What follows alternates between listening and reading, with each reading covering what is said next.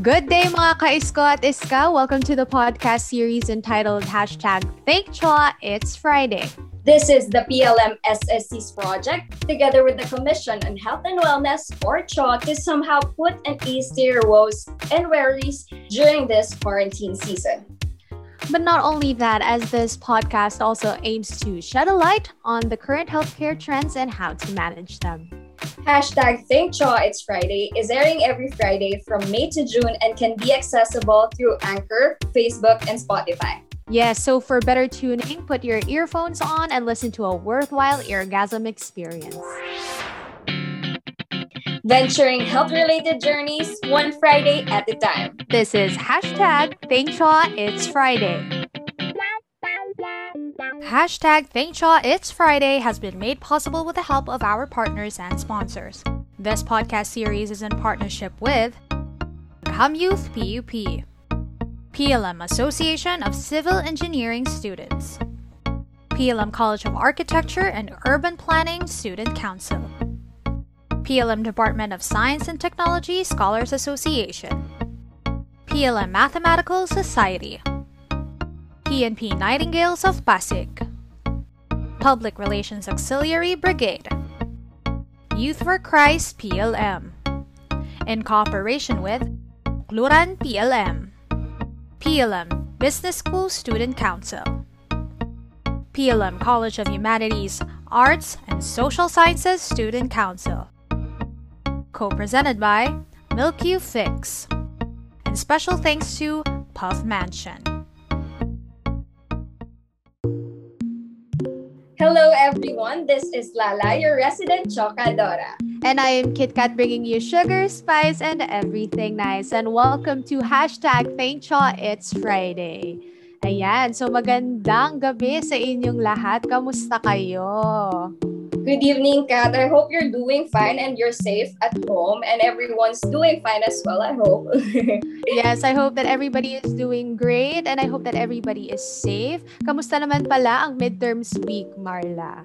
Ay, nako, te. Salamat at merong ganito podcast at nakahinga-hinga na rin ako. Oo, tama. Actually, ano, agree ako dyan, te. Kasi sobrang, sobrang, sobrang stress natin lately with, uh, with the workloads and with organization uh, responsibilities. Ang dami nating ginawa. Ang dami nating, ang dami nating kailangan tapusin. Ang, ang dami nating kailangan i-accomplish. So I guess we need to master stress. yes, I agree. Yes, and to proceed, mastering stress, how to keep it less, will help you recognize, reduce, and manage stress levels. Unmanaged stress can lead to physical illness as the immune system is weakened. Emotional and mental health problems affect our relationships and leave us feeling overwhelmed and exhausted. By learning powerful tips, techniques, and strategies, this episode will give you different perspectives about stress. Allowing you to take control of your emotions and leaving you feeling more calm and relaxed, as well as able to handle life's difficulties in a holistic way. Our guest for today's episode is the National Chairperson of Youth for Mental Health Coalition, a youth led non government organization in the Philippines whose main goal is to fight the stigma on mental health through policy intervention, education and awareness, consultation with stakeholders, and appropriate community based initiatives. She is also the Vice President of the 12th National Youth Parliament, a youth policy making body, and currently she continues her social civic work to advocate for mental health, youth empowerment, and participation and education in pursuit of eradicating poverty in all of its forms. Ladies and gentlemen, let us all welcome Miss Aliana Lagasca. Hello everyone. It's a Friday night. I know. Grabe. Uh, Good evening, Yana. Kumusta po? Yes, um, uh, maraming salamat Lala and KitKat. No? It's actually the last Friday night of May. Uh, biruin mo yon it's been five months to 2021 already. Uh, since like 2020 was just yesterday. But uh, nandito pa rin tayo sa situations na meron tayo right now. But I'm uh, really hoping that uh, through this podcast ay mas maintindihan natin what stress means. And also, thank you for asking how I am. No? Uh, ayos naman din. Um, particularly, same uh, yung nangyayari araw-araw. But uh, definitely getting by doing my best to actually manage my challenges, no? Uh, lalo na ngayong panahon ng pandemya. Yes, I agree. Kasi um, during such crucial times where information is vital, kailangan natin ng mga ganitong klaseng programs or projects wherein we get to talk openly and uh, be open-minded about ideas and discussions wherein mas ma-educate tayo more on uh, what we might not know yet. And so we thank you for gracing us with your presence, Miss Yana. Yes, I agree with that, KitKat, because uh, what's important right now is that we're all coping. So Mm-mm. for today's episode, we will cope with Miss Yana. we will cope together. Ayan. Yes. That's true. Yeah, so as mentioned before, Miss Yana, the title of this episode is Mastering Stress, How to Keep It Less. But before we dig in on how to keep it less, let's first talk about stress. Ayan. Yes. So, Ate Yana, what is stress and what do you think are some common stressors for students, especially with the current pandemic? Actually, uh, thank you for this question. Uh. I would like to debunk yung ating perception ng stress because uh, usually we uh, think of uh, stress as a very negative aspect of our life. But then, it's uh, not that, no? Uh, hindi naman uh, palaging negative ang stress, no? Stress is actually our reaction or our response to different uh, challenging uh, life events, challenging na mga tao sa ating buhay, and uh, of course, challenging na mga situations kung saan tayo na-expose. So, uh, may dalawang types of stress actually. There is a uh, stress or uh, we coin it sometimes as positive stress and there's distress. So, stress technically is a, a factor wherein uh, it motivates us or parang binibigyan niya tayo ng uh, uh, opportunity to optimize our performance. Meanwhile, yung distress naman, this is the unpleasant stress that we are feeling. Sometimes uh, gives us uh, anxiety o di naman kaya ano, uh, other challenges na we are having difficulties on managing. When we discuss about what students are actually feeling or uh, experiencing at this time, uh, I think uh, the main stressor for students right now is the education system because we aren't, you know, really familiar with uh, the education system that uh, we are doing right now. 'Di ba? Parang bago naman sa atin yung mga uh, online learning. Although meron tayong mga universities na online talaga yung kanilang uh, mannerism ng uh, pagtuturo sa mga estudyante, hindi naman tayo lahat ay familiar doon. And uh, given also that uh, our country, we have very slow internet connection and not everyone is privy naman to have um, a smart gadget, 'di ba? Na kinakailangan natin to access modules. So that's one problem, no, that uh, students are actually facing right now.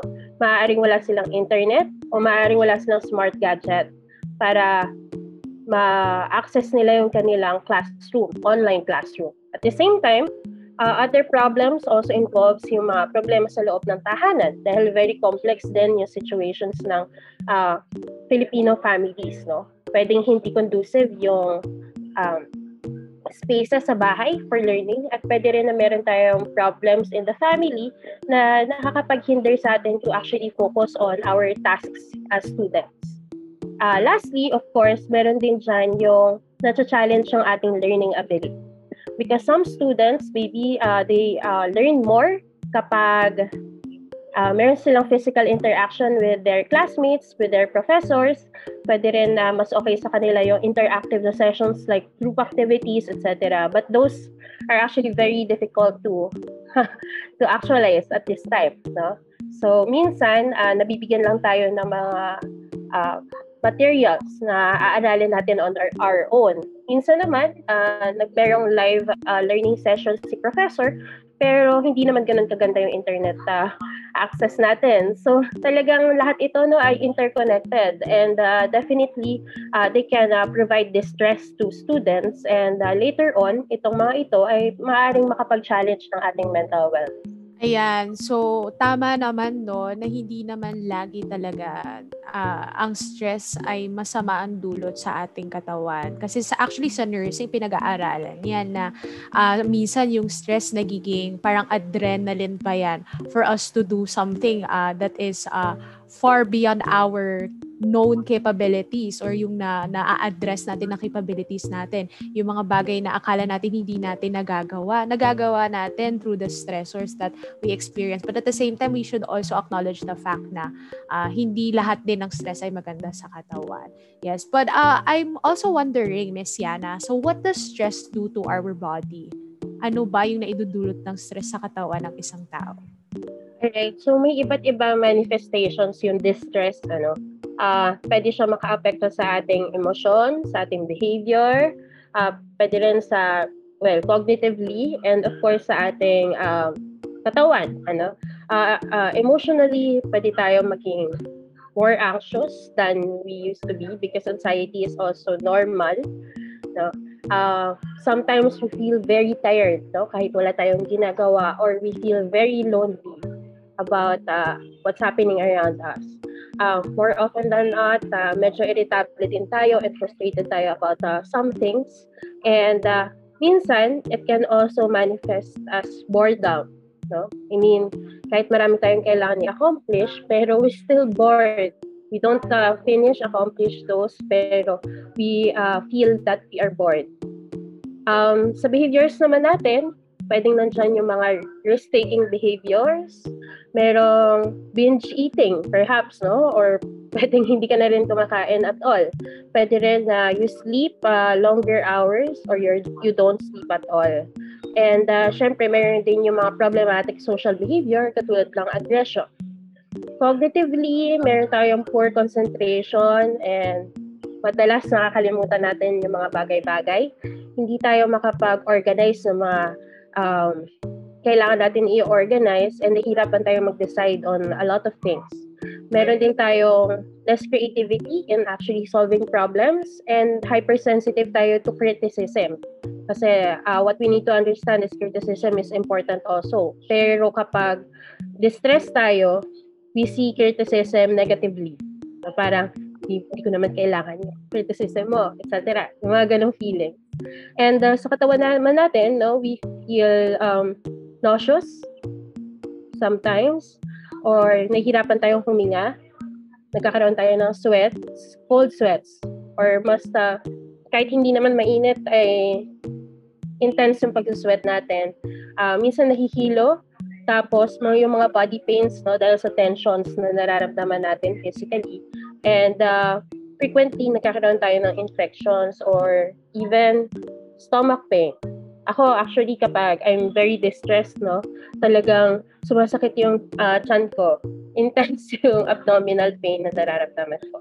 So those are just some of the manifestations of distress, no, that uh, probably students right now are also experiencing, especially kapag hindi nila hindi na nila mahanap yung way on how they can cope up with the situation they're put in.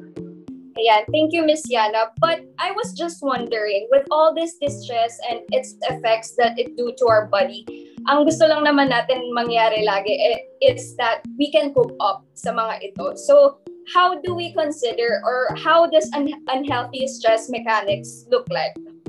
All right. Um, actually, sometimes, no, uh, meron din tayong tinatawag na self-destructive behaviors.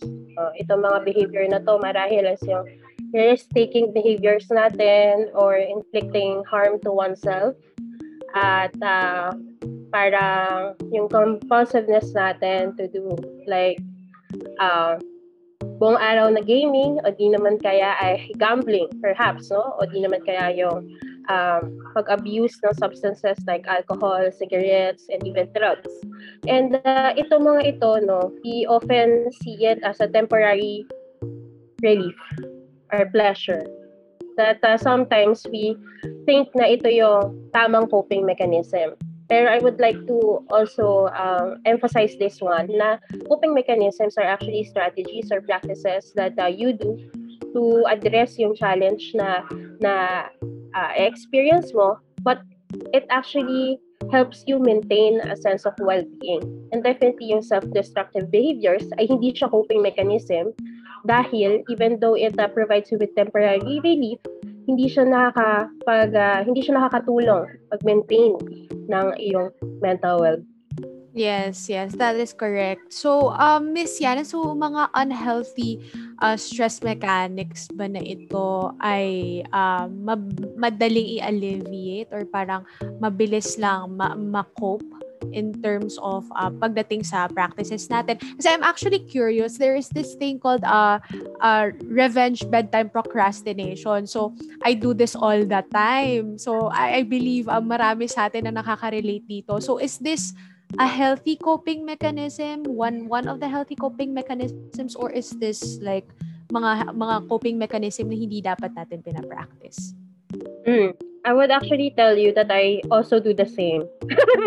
Pero uh, if uh, you would ask me, mali siya, no? hindi siya dapat. Na? Kasi technically, uh, uh, procrastination is not a good thing. No? Because uh, it overworks you. No? At uh, it also confuses you most of the time.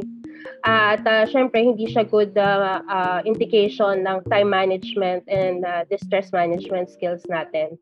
So, um, uh, with regards naman doon sa gaano kabilis ba tayo pwedeng natin tanggalin no, yung mga particular uh, unhealthy coping mechanisms na ito, it actually depends on the person.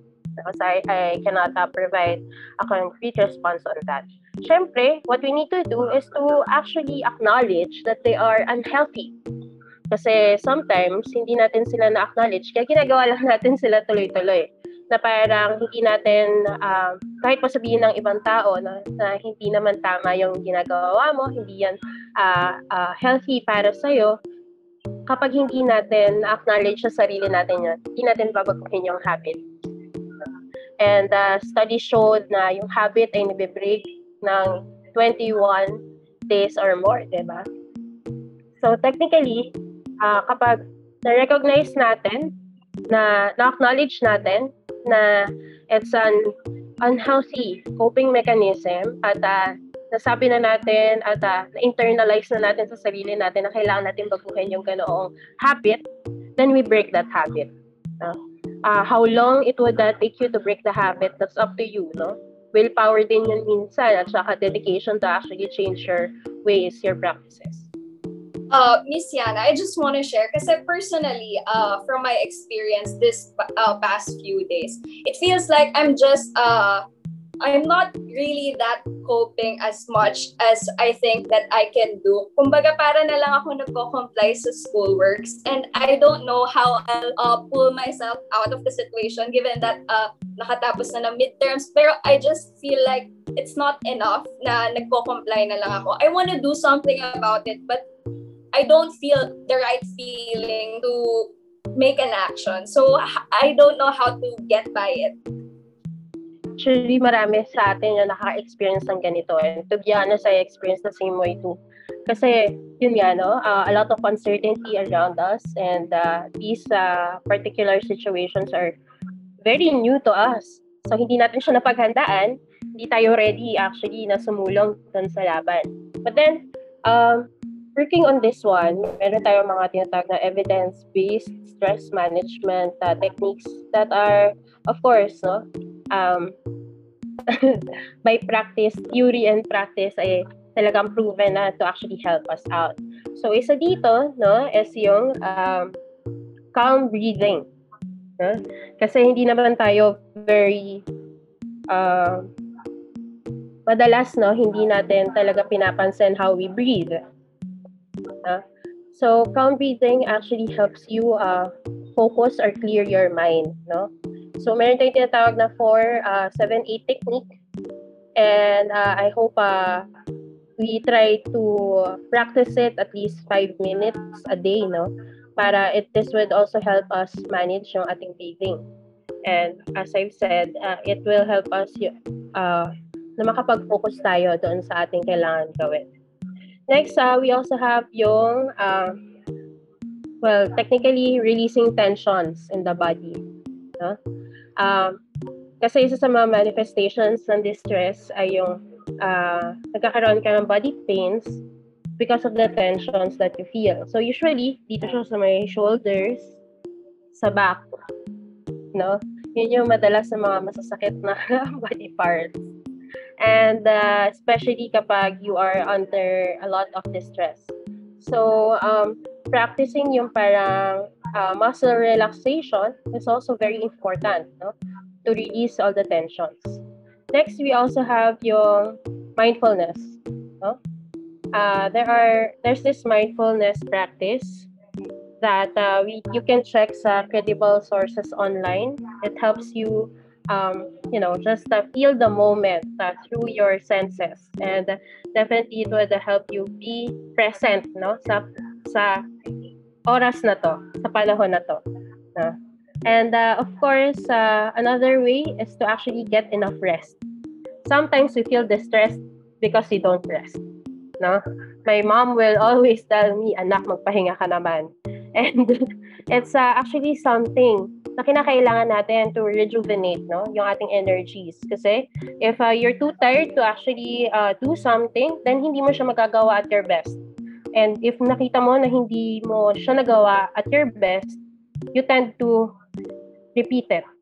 So another level another layer na naman yun ng trabaho So rest is uh, very important, no? Uh, kailangan mo siya biologically dahil yung mga proseso sa ating katawan. I think KitKat would uh, be able to give more uh, judgment, more justification doon sa biological na aspect ng uh, ng rest, no? And uh, meron din, of course, uh, psychologically, kasi kailangan mo magpahinga para you feel good about yourself, no?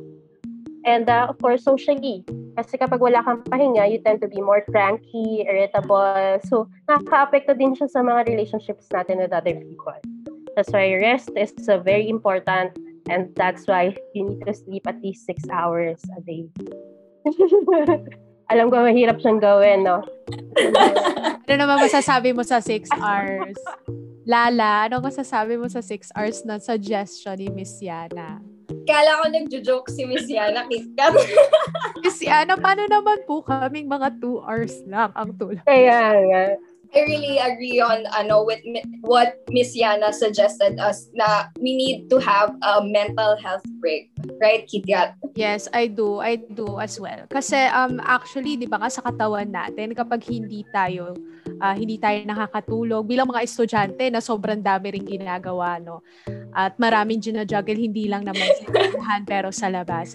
'Di ba kapag ang katawan natin, nakikita natin nagde-deteriorate, pumuputla tayo dahil uh, due to uh, the low uh, low blood pressure, minsan nagkukulang din ng oxygen yung katawan natin dahil wala tayong enough na rest, enough na tulog. So, ang dami, ang daming ano, ang daming naidudulot ng rest, hindi lang sa stress. 'Di ba kapag wala tayong tulog, madalas tayong pikunin. Kaya nga 'di ba lagi nilang sinasabi yung kasabihan nila na uh, magbiro ka na sa lasing, wag lang sa bago. Wag lang sa gising. diba? Kasi, sobrang totoo pala yan. Kasi minsan, it, eh, it can be related to stress and how the body reacts to stress. So, uh, Miss Yana, uh, with regards sa dito sa pinag-uusapan natin, so ano kaya yung mga related na mental issues or like uh, um how is stress linked to mental issues that uh, are known or maybe not well known to us in today's society? Yeah, actually, it's linked to uh, a lot of uh, mental health uh, disorders, no? Kasi um, one indication then, probable indication na kinakailangan na natin mag-seek ng professional help is distress. How long have you been feeling distressed about uh, the things, the people, and the situations around you? Nakakapag-cope up ka ba doon sa mga distresses mo? Uh, anong klaseng coping ba yung ginagawa mo? Active or passive ba? Um, paano mo ba hinaharap yung mga sitwasyon na ito, no? Na uh, na ha-handle mo ba sila ng maayos? O tinitake in mo lang silang lahat? Kinikim-kim mo lang ba silang lahat? Hindi mo nire-recognize, di mo niraramdam at hindi mo na-express yung mga emotions mo. So lahat ng ito, no, uh, nagre-revolve sila around the, the stress. And uh, technically, they can, uh, of course, uh, contribute to uh, you having a mental health condition. That's why it's very important how we manage our stresses. Kasi us managing our distresses is us also preventing ourselves from a mental health uh, challenge, no? a problem. Kaya uh, hoping that uh, of course, mag-explore tayo ng ways kung paano natin uh, pwedeng magawa uh, na ma-handle natin yung different uh, difficulties o di naman kaya kung ano yung mga healthy coping mechanisms out there na suitable, suitable para sa atin. Kasi minsan, no, kahit magbigay ako sa inyo ng sobrang dami coping mechanisms na strategies, pwedeng hindi naman sila suitable sa'yo. So, kailangan ikaw talaga yung mag-identify, ikaw yung mag-explore kung ano yung uh, best for you. And syempre, kasama na rin dito, no, yung maiwasan natin yung uh, mga unhealthy behaviors kasi uh, madalas ay nakakapag-contribute din ito sa mental health conditions. Ayan. Uh, Miss Yana, how do we identify ourselves if we are coping actively or passively? Alright. So, uh, syempre, yung active coping kasi, it's uh, you uh, facing the challenge head on, no? So, kung kunwari, meron kang particular difficulty na na-experience, sabihin na lang natin, nagkaroon kayo ng problem ng boyfriend or girlfriend mo. so, how do you address that? If you're an active coper, kakausapin mo si boyfriend or si girlfriend, aalamin mo yung naging problema, gagawan nyo ng solusyon. Huh? That's active coping. Kung passive coper ka, ang mangyayari, hahayaan mo lang yung situation. Wala ka na dyan. Exactly. na parang ang mangyayari is... Tampo ako, bala ka dyan. Oo, oh, ganyan. mangyayari dyan ay... Alam na alam. ayan. Parang napapangita ko na. De joke lang. parang ang mangyayari kapag uh, passive focus ka, hayaan mo lang yung situation at uh, tapos mag-hope ka na lang na it will heal itself or it will uh, resolve itself, then uh, parang nabibigay mo yung burden of actually resolving the matter doon sa other person. Ayan. Thank you, Miss Yana. So, we are aiming for that active coping mechanism. No? So, we'll try to practice on that. So, uh, what do you think, Miss Yana? Bukod sa pakikinig sa podcast na ito, ano pa kaya ang ibang resources that the students can read on or listen to uh, to overcome the passive coping mechanism and to be active. All right, uh, thank you Lala. Actually, sobrang importante po no na magbasa tayo kasi syempre uh, in studying we understand a lot of things. Kapag hindi natin pinag-aralan ng isang bagay, hindi natin siya naiintindihan. Especially maraming nangyayari sa sa paligid natin, no? Sometimes uh, yung mga situations pala na makakatulong sa atin, since hindi natin alam na makakatulong sila, na neglect na natin sila. Hindi natin sila na-notice. So it's very important that uh, we get to, of course, uh, check on uh, credible sources online, st- understanding what mental health is, kung ano yung mga different mental health conditions, how do we help ourselves, how do we help other people, what probable ways can we do or tips uh, there are to um, uh, in practicing self-care perhaps no? You can of course also join uh, different um, trainings perhaps no patungkol dito pwede rin naman na we start advocating for mental health uh, by of course being kind to our very own minds so ibig sabihin nito we change our ways no? we change our unhealthy ways we actually uh, address yung mga concerns natin. We give ourselves the opportunity to uh, cope uh, healthily no, dun sa mga situations.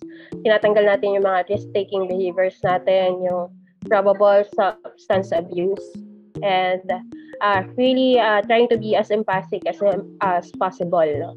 Kasi uh, kapag uh, empathic ka towards another person, you see things differently magiging iba yung perspective mo about life, about people, and about the situations that uh, you're experiencing right now. So those can actually be helpful para uh, we get to understand uh, this particular topic better. But of course, uh, meron din naman instances where it we need to seek support. Diba? Uh, uh, what I want you to understand, uh, friends, seeking support is not a sign of weakness.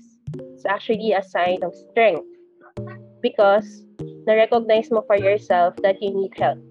No? So that's you recognizing your strengths and your weaknesses and that's you actually doing something to address yung yung concern.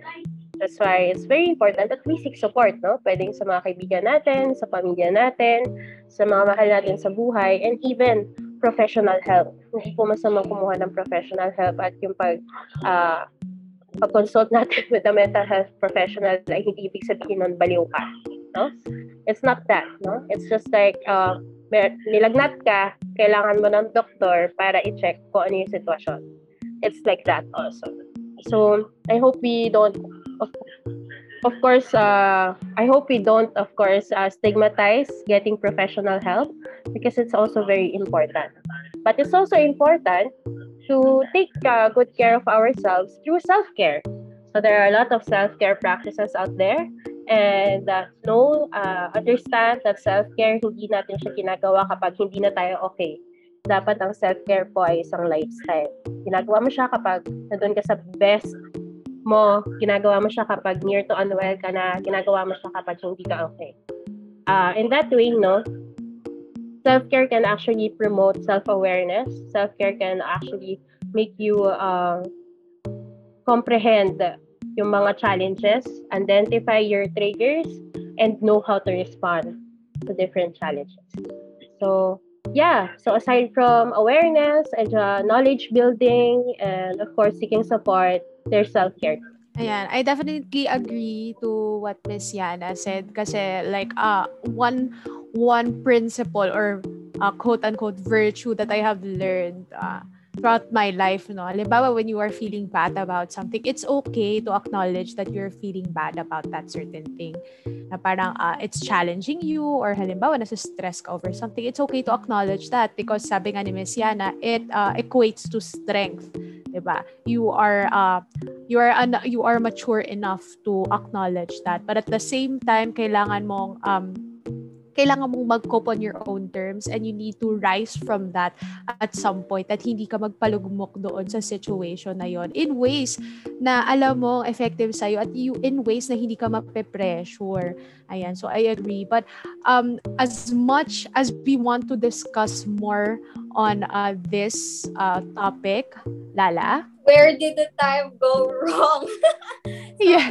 beaten. I, it feels like I was able to educate myself and then I've learned about uh, that I should practice self-awareness that I hope the students can do for themselves in order for us to be able to cope actively. Thank you so much, Miss Yana. And sad to say that's all the time that we have with you. But thank you so much for your time today. Yes, Miss uh, Miss Aliana. Uh, before we part ways, uh, may we ask where we can find you? Uh, you can plug your social media accounts as well, uh, your organization social media accounts, or if there are anything that you would like to promote. Uh, salamat Lala and KitKat, no? Sabi ko nga din, eh, ang bilis naman. uh, parang, parang konting minuto pa lang yung discussion natin pero patapos na tayo. Anyways, maraming salamat, no? Um, You can always reach out to Youth for Mental Health Coalition through our social media channels. That's Facebook, Instagram, Twitter, and we also have TikTok. Yes, we have TikTok. So on Facebook, uh, uh, yung pangalan po namin is Youth for Mental Health Coalition. So pwede po din kayo mag-message dun sa aming page. On Instagram and on uh, Twitter, our handle is youth, then the number 4, then letter M, letter H. So that's youth4mh. So you can reach us through those uh, platforms. On TikTok, it's Youth for Mental Health. On TikTok, you can find para creative ways on how you can practice uh, self-care. And we also discussed more about the mental health conditions in a very creative manner, I guess. uh, also, uh, if you uh, need the help of uh, the coalition, we also have programs and projects uh, for you, especially uh, we have Project Tulay. It's our uh, procurement uh, and delivery program para sa mga medication for service users. We also have yung aming referral system with uh, psychologists and psychiatrists. We also have yung aming online support group and of course yung aming um, different uh, awareness building programs out there. So, uh, makikita niyo po yan lahat sa aming social media platforms. And this June, June is actually uh, on June 20, wow. it's our anniversary Congrats, of the mental health law. so, Advance! Wow, happy anniversary! Wow. Three years. Three years. Advance. We are uh ilang ilang days tayo advance mga mga 2 2 days 30 30 29 na tomorrow eh. Sorry. Kailan ba? 31 ba ang May? Oo, 31 anyway. yung May. Anyway, so June 20 is uh, the third anniversary of the mental health law. So we will be discussing more about what already happened for the past three years and what's gonna happen soon. So hopefully you will be staying tuned sa aming social media platforms for that uh, discussion. So don't hesitate to ask for help, seek help from our organization and the other mental health organizations out there. And syempre mula sa ating support system. So always remember to be kind to your mind and be kind to other people's minds as well. Salamat! Yes, thank you so much, uh, Miss Yana. Grabe, ang dami ko natutunan. Well, that's all the time we have with uh, Miss Aliana Lagasca. Thank you so much for your time today. And I hope you guys could check out all of the social media pages that she has mentioned. Uh, this is in order for us to be uh, uh, to have an access or easy, easily accessible uh, uh, platforms or people that we can uh, reach out on if ever we need help. Nay, pwede bang humingi ng pang-load? Naputulan kasi tayong internet. Anak, pasensya na ha. Naputulan tayo kasi kailangan nating bumili ng gamot at vitamins. Si tatay, kita mo naman, naka-quarantine dito sa bahay. Positive siya pero wala tayong pampa-ospital pwedeng bukas, ikaw o ako o ang mga kapatid mo naman ang may COVID. Yung kuryente, hindi pwedeng maputol dahil dapat well-ventilated ang bahay. Yung tubig din, kailangan mayat-mayat nag-disinfect at nagsasanitize. Yung mga disinfectants, 200 pesos isang bote lang. Yung kinakain pa natin, hindi naman sapat ang ayuda. At this time, Stress could seem like it's just a mood, but it isn't. Stress is real, and it causes physical, emotional, and mental strain. Did you know that 9 out of 10 nursing students in Western Visayas University claimed that online learning is very stressful? This infomercial was brought to you by CHA to tell you that online learning guarantees neither safety nor convenience. At this time, your health should be your topmost priority. Everything else comes next. The Office of the Guidance and Testing Services, or OGTS, has a program called Teleweb Counseling and Consultation. This program intends to provide assistance with academic, personal, or social, as well as career concerns. Want to avail this service? Check your PLM Outlook account for OGTS emails regarding these services or email them at ogts underscore services at plm.edu.ph.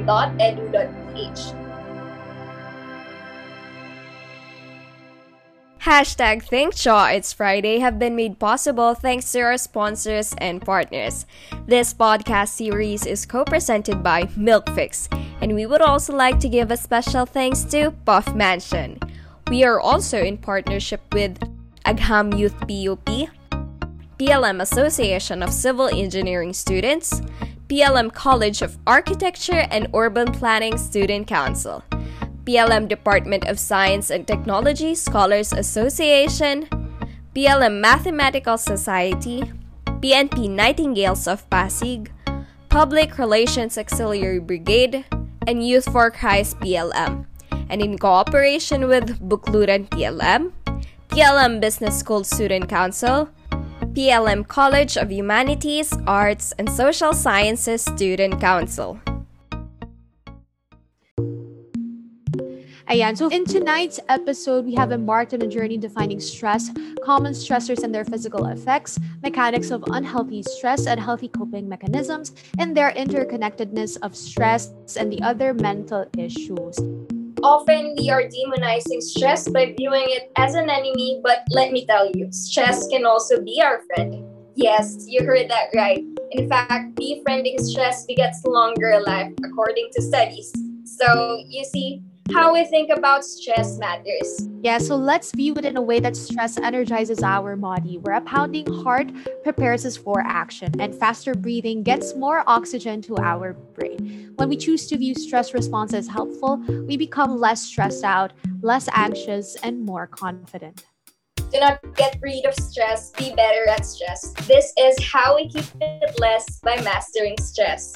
Tune in next week where we dive into the health related social problems around HIV prevention and care available today. Join the Commission on Health and Wellness as we venture on health related journeys one Friday at a time. Once again, this is Lala, your resident chocadora. And this is Kit Kat bringing you sugar, spice, and everything nice. This is hashtag TCIF. Thank Cha, it's Friday.